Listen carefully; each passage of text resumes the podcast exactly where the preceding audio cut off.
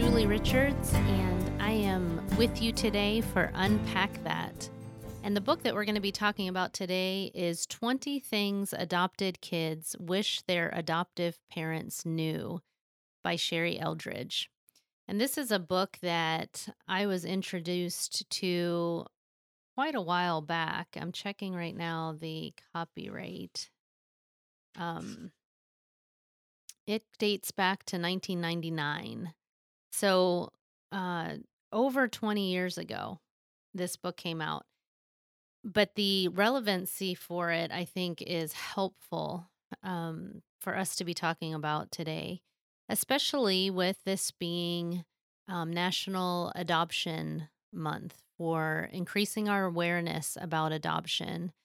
And I think it's particularly relevant in light of the election that we just had, and there's a lot of um, just various uh, uh, viewpoints on pro life, pro choice, um, adoption, foster families. This impacts a lot of people. And if you're not familiar with the adoption community, um, it's something that's really important for us to become, I think, more sensitive to and more aware of. And my own journey with adoption began, um, I guess, 15 years ago. Our family adopted our youngest daughter uh, from China. And at that time, you know, that dates back to 2005. And I'm thinking about all the things that we have learned in the mental health field uh, and neuroscience and trauma about understanding so much more than we knew then. And I remember reading this book for the first time as part of our adoption training. And as I read it, I didn't have a full grasp of what it would be like to actually apply the content from it. And I I really find it a, a very rewarding experience to work in my private practice with quite a lot of adoptive families.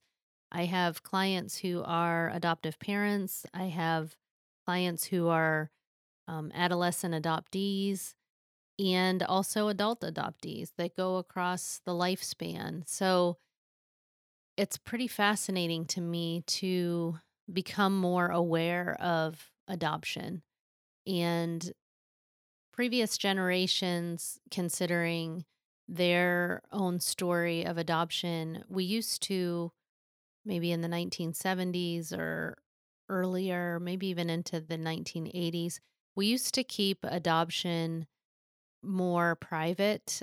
Um, it wasn't always told to the adoptee what their story was or if they were adopted. And sometimes they found out much later in their life and and we handle things so much differently now based on what we've learned about attachment dynamics and uh, trauma and neuroscience and the brain and all these things that have informed us so much better. And I have the opportunity as well to listen to the testimonies and stories um, of my of my clients that are sharing with me about adoption, but also from an organization called Encompass Adoptees that I just want to give a shout out to. Um, if you go to encomp- encompassadoptees.org, um, this is a nonprofit that has various um, programs and trainings and support groups and things for adoptees of all ages. They have um, an adult adoptee group that meets. I co facilitate an adoptive parent uh, support group that we have. Um, Heather Gonzalez King is with me as an adult adoptee. We co facilitate together. And we talk through a book each month that gives us some content that we can share with other adoptive parents, but then they often ask questions to Heather and to a couple different adoptees that we have um, that meet with us. And it's such a valuable voice to listen to the actual adoptee experience. And so As we are are in this month of um, National Adoption Awareness, I'm thinking and reflecting back to just how much has changed in the last 10 and 15 years, 20 years, or even more, but in my own understanding as well, that the emphasis used to be very much on adoptive parents, kind of celebrating adoption as a very positive, heartwarming, amazing miracle of having a family. And it's a, a different way to have your family grow, but very much a gift, a blessing, a positive thing. And it's only through listening to a lot of different adoptee voices and authors and speakers and also understanding the nature of trauma that before there was an adoption there was a, a relinquishment and a loss and the story that adoptees are attempting to um, integrate and heal from and work through is one of loss and that is an enormous, devastating, painful, difficult trauma. And so we're holding space and learning as an adoption community, as adoption competent therapists, as adoptive parents who are wanting to walk this healing journey. We're learning how to hold space with these two paradoxes that, yes, it can be an amazing welcome of a family and love and support. And it can also be really a lot more complicated than that, a lot more complex. And it can have pain and trauma and um, fear and uncertainty and um, a lot of trying to figure out and untangle all the different layers. And we do that cognitively, like with our thoughts, but we also have this trauma that is like locked in our body that we're they're working through all these layers of unconscious um, dynamics between people and we can get um, triggered we can get different fears that come up some autonomic responses of our brain trying to keep us safe and how we interact in relationships um, things like transitions being really hard and uh, relationships that feel maybe inconsistent or um, unstable are very scary. Or getting to the end of a semester and having a new teacher or a new class, even all the way up into college or graduate work, where these kinds of transitions can feel just too overwhelming and too triggering. So there's a lot that can be happening for an adoptee. This is something that is developmental across the lifespan. And so the adoption started possibly in childhood. Some for some they could be adopted at birth and people talk about, you know, they don't know another parent or part of their story so we've only been a family together and they can't imagine that there is implicit unconscious dynamics in that grief that they still have these adoptees still have a birth family or a first family and their body knows that their brain knows that their unconscious is aware that there's been kind of a ripping away or a, relinquishment that has been um, not how we are designed and wired, biologically wired to stay with our biological family. So we're having to understand and learn that this is painful and complex and difficult. And that doesn't make the story of the adoptive parent untrue, that it can also very much be a wonderful gift and a blessing and a positive thing in how people can um, have a family and have connection. But we have to hold space for all of that together.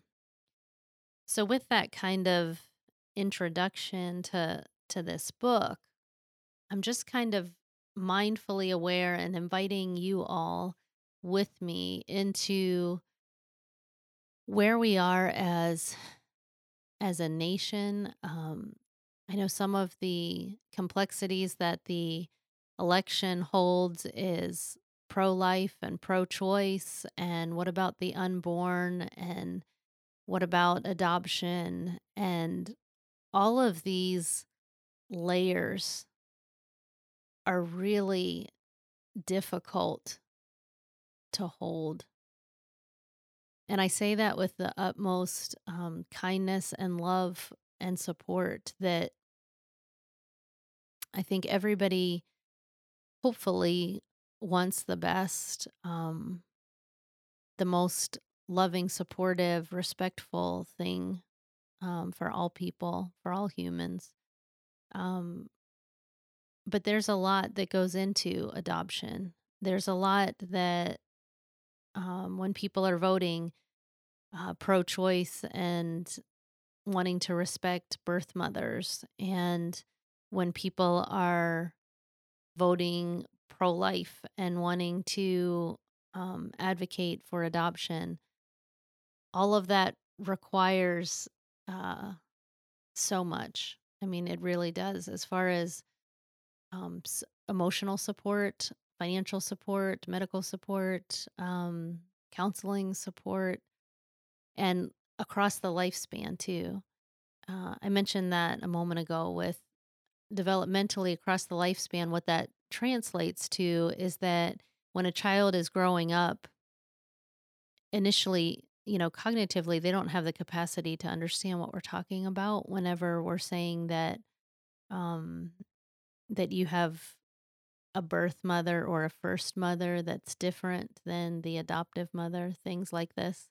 Um and I do include a birth father and an adoptive father in that. I know sometimes for for dads that's hard to not be on the forefront. I think all of it is very relevant and important.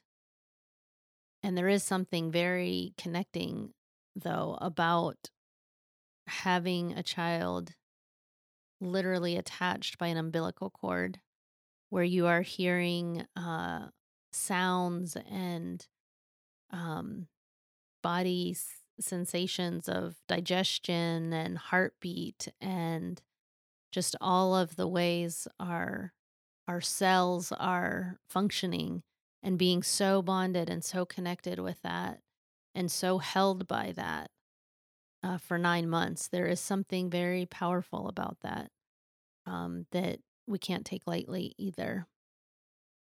So as they're trying to understand their story um, sometimes around the age of six five six seven they're they're realizing that they are different maybe than their peers. Um, if it's a transracial adoption, it's um, they don't have the same skin color, perhaps, or the same ethnicity. And that's very different uh, than their peers. And then going into adolescence, we've got the rewiring of our brain and all of our um, neurotransmitters and stress signals that are going off and the rewiring where we're getting rid of parts of our brain that are getting pruned out that aren't being used and we're trying our brain is um, becoming more efficient and that stressful time can be another wave of challenge uh, for an adoptee and then as they go off to school at and go to a college or move away from home or have um, their starts of adulthood that kind of reminds them of where are their roots, where's home, um, what might my birth family have been doing or deciding, or what might that have been like. And then there's another layer of it. If they choose to have children themselves, then they think about the start of their story. Um, there's just so many reminders of where do I belong? Where do I fit in? What what um does home look like and what does it feel like? So, going back in then to this book, 20 Things Adopted Kids Wish Their Adoptive Parents Knew, it's so important that we are looking at and listening for the adoptee voice. And Sherrie Eldridge is, I believe, adopted herself. And um, so the perspective that she's bringing as an adoptee is an important thing to acknowledge and really respect that this is coming from a place of her own story and also hearing from other adoptees as well. Um, each experience might be very unique. And so, what I recommend to people whenever they read this book as an adoptive parent or as an adult adoptee trying to go back and make sense of their own story, that some of these chapters and phrases will be spot on, relevant, and it'll p- potentially really resonate for people. But then some things might be not as helpful or not really um, something that adoptees are, you know, a specific person might be really struggling with.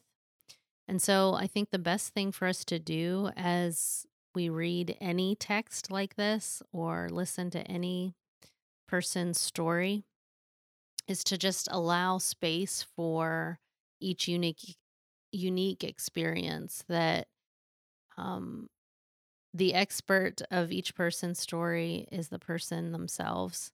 And we just want to seek to be able to hear and understand and from an attachment standpoint we want to help there be a safe place for someone to be seen and known and cared for and heard and understood, which is really hard when you're coming from a trauma background because it does it might not feel safe to be seen. It might feel risky that if um if you really knew me or if you um decided that you didn't want me, you could suddenly reject me.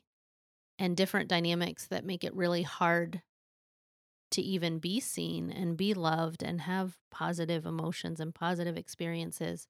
It's all really tangled and complicated. So, the way the book is set up is that it goes through these, there's actually 22 chapters in it, and they're pretty brief. So, it's helpful to just kind of even go to the sections of the book that are most helpful for you that you're um, wanting to learn more about. Um, she starts off with just an introduction of um, adoption through the eyes of a child, that it begins with loss, and that we are wanting to understand first and foremost from the adoptee voice. One of the things that she talks about uh, in the very first chapter related to loss is is grief is the idea of grief on page five. Um, grief is a natural response to loss and those touched by adoption must be given permission to revisit emotionally the place of loss feel the pain scream the anger cry the tears and then allow themselves to be loved by others. If left unresolved, this grief can and often does sabotage the strongest of families and the deepest potential within the adopted child. And so this grieving process is is fundamental and so important. And the pain that is in the loss and the relinquishment has to be able to be um, worked through and um, witnessed empathically with someone who's safe to be able to hold hold space with have capacity for um, the depth of that kind of pain. Um, the majority she talks about on page nine the majority of adoptees don't talk um, they're terrified of rejection And their reasoning goes if I let anyone see how needy or hurting I am inside, they might reject me too. And then where would I be? I would have no one. So it really is important to be able to cultivate relationships that can be safe, um, which is why I really advocate for uh, support groups and counseling and um, Encompass Adoptees being the nonprofit um, here in Columbus that people can network with and get to know um, others who have walked a similar journey. One of the things that is at the core for adoptees, um, she talks about on uh, pages 10 and 11, she says, um, another reason that adoptees don't talk is that the pain that accompanies loss is elusive, subtle, and hard to wrap words around. And she talks about the concept of anxiety being um, that with all the traumatic things of separation from the original parents, they really can't um, maybe explicitly remember about that trauma, but they implicitly have that in their body, in their nervous system. And so she says, no, they will probably not remember these events as a series of pictures which can be recalled. What is remembered or preserved is anxiety, a primitive kind of terror which returns in waves in later life. Loss and danger of loss of love become recurrent themes or life patterns. And what is preserved may be a profound moodiness or depression in later life, the somatic memory of the first tragic loss, which returns from the unremembered past, even ironically at moments of pleasure and success. So, even uh, positive emotions, joy, happiness, those can feel very scary and threatening too.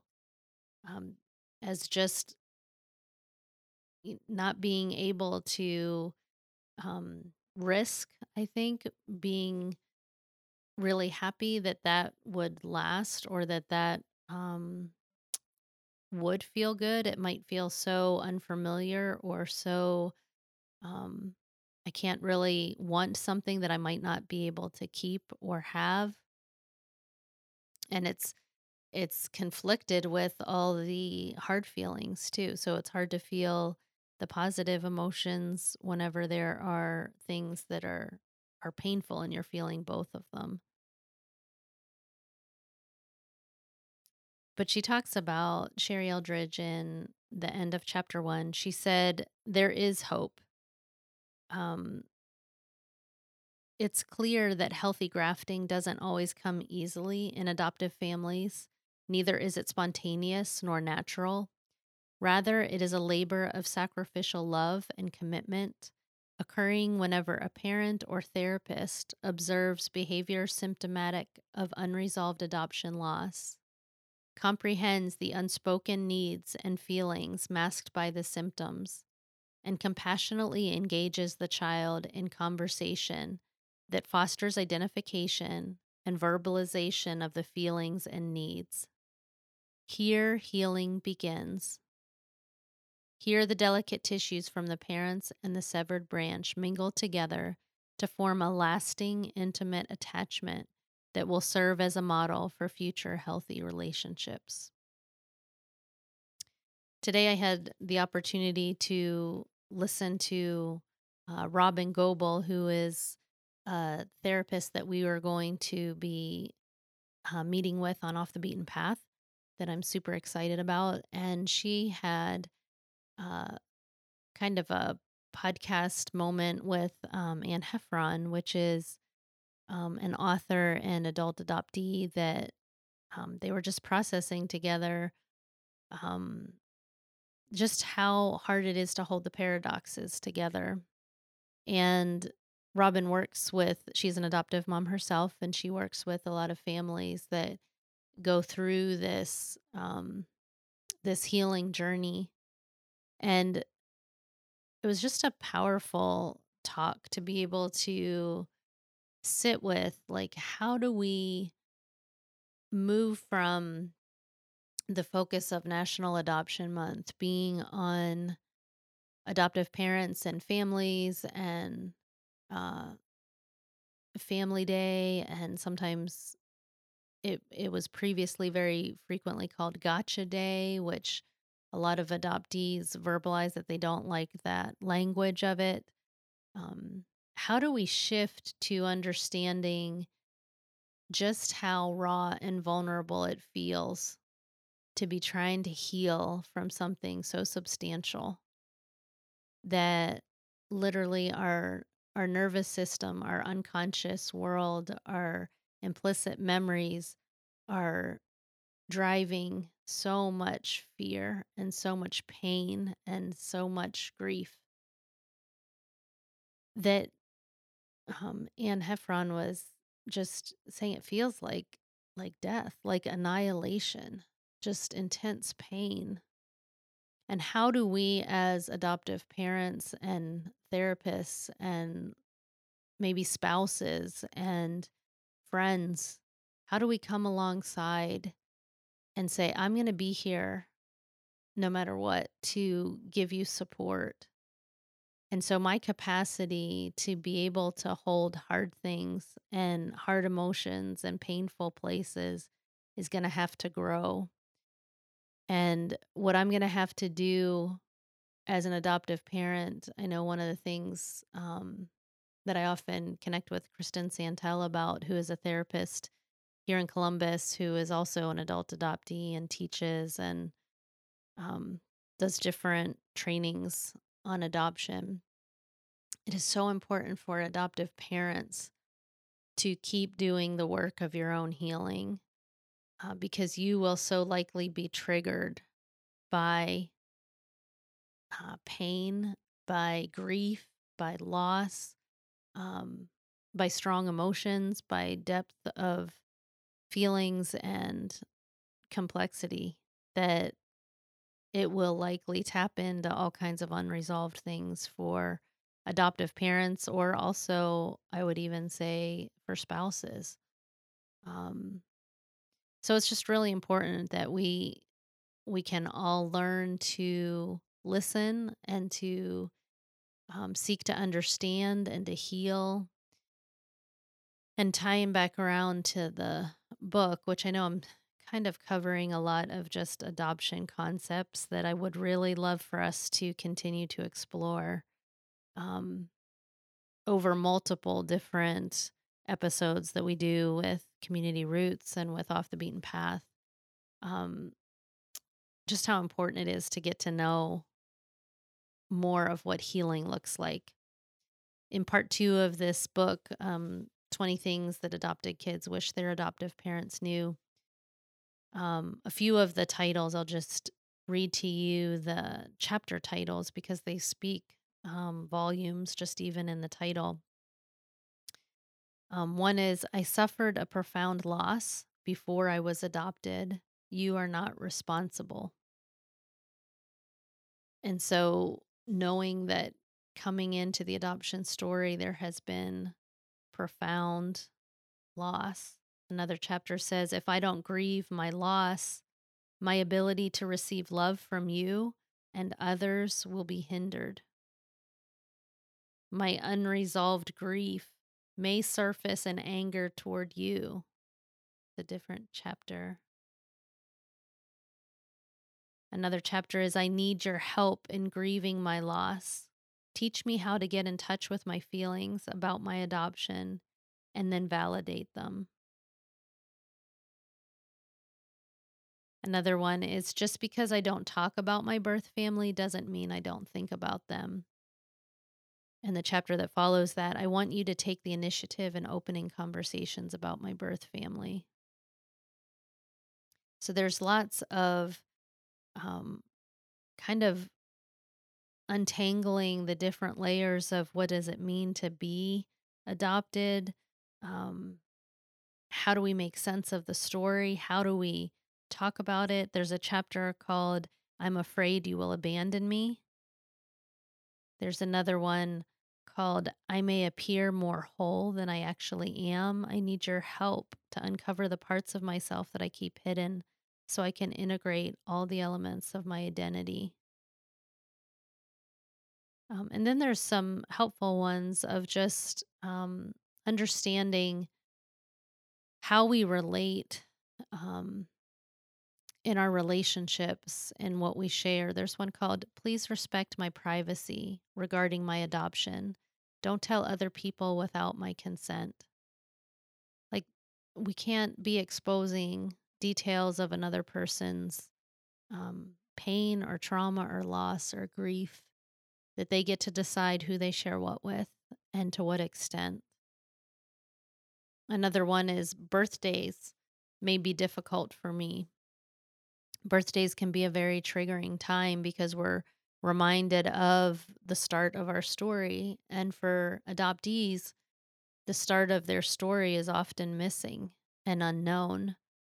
And so it's like arriving late to your own life of not knowing what what came before the story that you'll never have full awareness of for some people, depending on um, if birth parents can be found or not.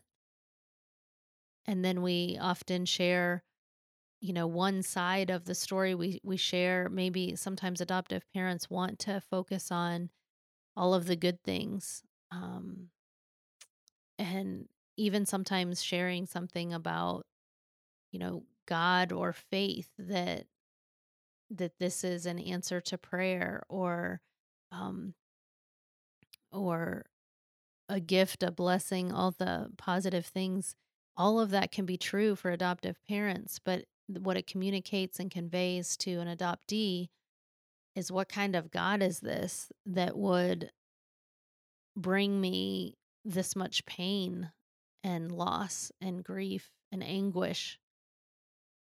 And how is that ever okay? And we we so want to bring people to a place of comfort or peace but it's really not fair to that adoptee who's trying to really make sense of all the different conflicting layers and painful emotions. And so we have to be able to acknowledge and um, just validate what that reality has been like for them. There's another chapter called um, Not Knowing My Full Medical History Can Be Distressing at Times. And obviously, that has lots of layers of complexity of even every time you go to the doctor or you go to a therapist and you're trying to come up with your your history for many adoptees there's a lot of unknowns and it's really hard to not have more answers or to not have clarity on things like that. Sometimes adoptive parents want to say this was for your benefit or your good that that your birth mother loved you and wanted what was best for you. But that doesn't necessarily speak truth because we sometimes don't know the whole scenario of what a birth mother might have been going through um, there's likely a lot of layers of complexity as well as um, potential trauma for birth mothers too. And so to give simplistic answers, no matter how loving or supportive or kind they might sound, they really don't feel like they can hold the weight of what might be more true or what is felt in their experience. There's another chapter um, called I Am Afraid I Will Be Too Much for You to Handle. And another one after that says, When I act out my fears in obnoxious ways, please hang in there with me and respond wisely. Which I know we've we've gone through this book um, in our adoptive parent group, and sometimes the language is not what we would want it to be. We sometimes go through these books crossing things out that we don't like the wording. So um, obnoxious ways is not one that I would have wanted um, the author to choose there. But basically, when I have so much fear and I am overwhelmed, I think that would be maybe a fair way to say it. Please hang in there with me. Um, and then the book closes with the chapter Even if I decide to search for my birth family, I will always want you to be my parents. I think even that is a little bit, um, a little too Pollyanna a bit because there's just so many messy emotions of, um, you know, if if an adoptee is able to seek out their birth family and learn more of their history, it is not a rejection of adoptive families. And the reality is that they do have more than one family.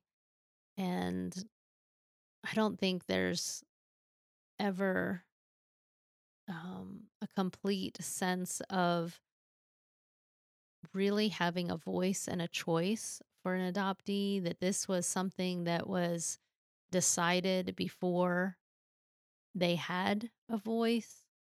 Um, no one asked them, you know, in the same way that sometimes people in pro life uh, arguments about, um, you know, wanting to be a voice for the unborn and to advocate for the unborn. In the same way, adoptees d- weren't given a voice or a choice either. That this is what their story became, that they were relinquished and abandoned. And even if it was maybe the safer decision for someone to have um, maybe a home that's able to provide, or maybe it was issues of um, poverty or drug addiction or crime. Or there's just so much complexity in humanity.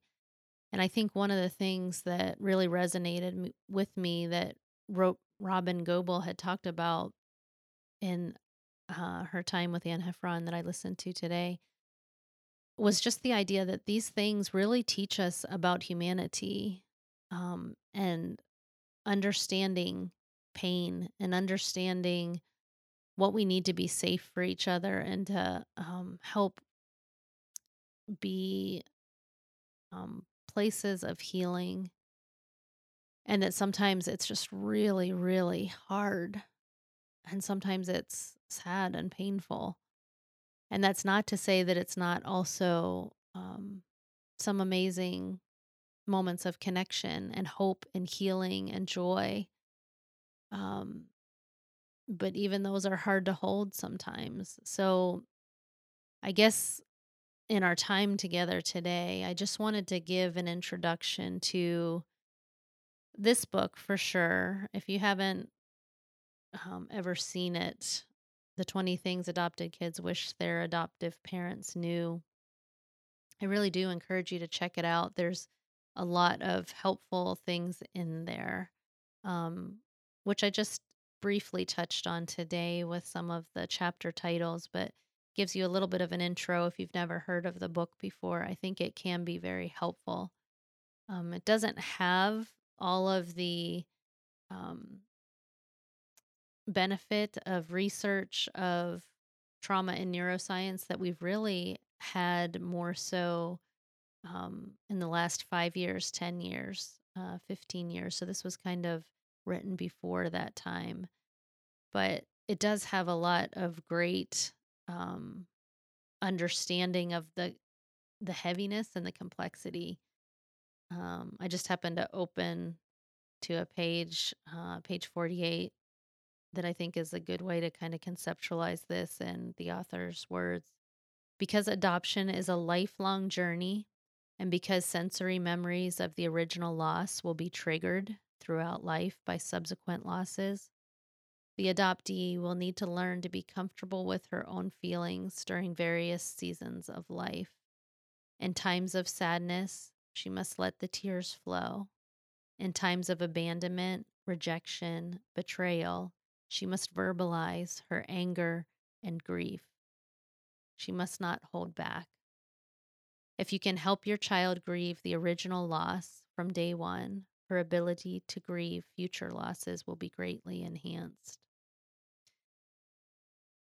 Just thought that was, and she does go throughout the book, sometimes using the um, she, her, and sometimes using he, him. So that is just in that particular paragraph, she used she and her. Um, but I think it is important for us to be more um, aware and understanding of just what it's like to be flooded, um, to have past areas of unresolved pain be triggered in the present. So it can look like there are meltdowns or depression or anxiety or things that are really heavy that you're not sure what they're connected to.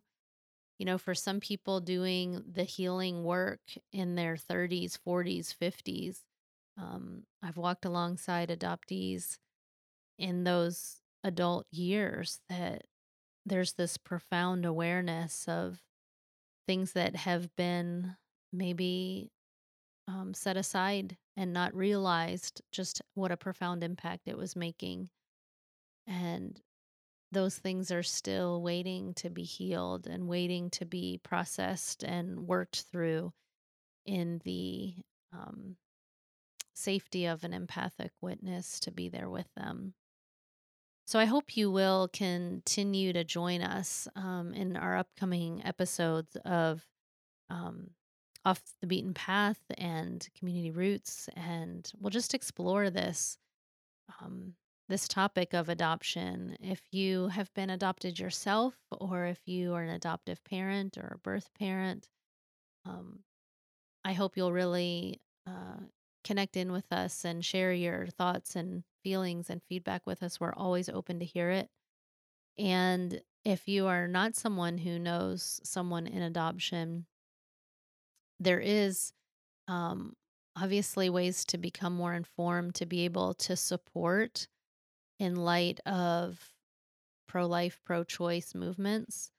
Um, but also, even those who have been through uh, profound pain and grief um, with complex developmental trauma, with your own story, um, with things of abuse or neglect, or just trying to understand kind of existential, deep places. Um, adoption might be something that really makes a lot of sense to people who maybe didn't have words for it before, of feeling very um, untethered or um, not mirrored enough to understand their own story or not being heard or not being understood. So there's lots of rich um, material for us to explore together and to sit with and continue to unpack together. So thank you so much for joining me today on Unpack That and encourage you to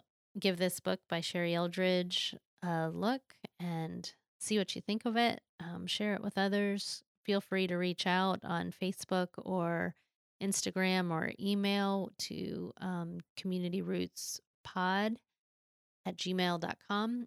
And um, I'm looking forward to just what we will continue to explore together. So thanks so much for being with me today and continue to stay in touch. And a quick uh, um, reminder, too, that I do have on my blog that I have started on my website, jhrcounseling.com, um, which is a place that I try to explore some of these challenging um, thoughts and feelings and give you an opportunity to um, reflect a little bit through journaling or do action steps of things that can help um, encourage your your healing journey, your healing path. So, um, we want to give you support so that you feel less alone and more a part of this community here at Community Roots.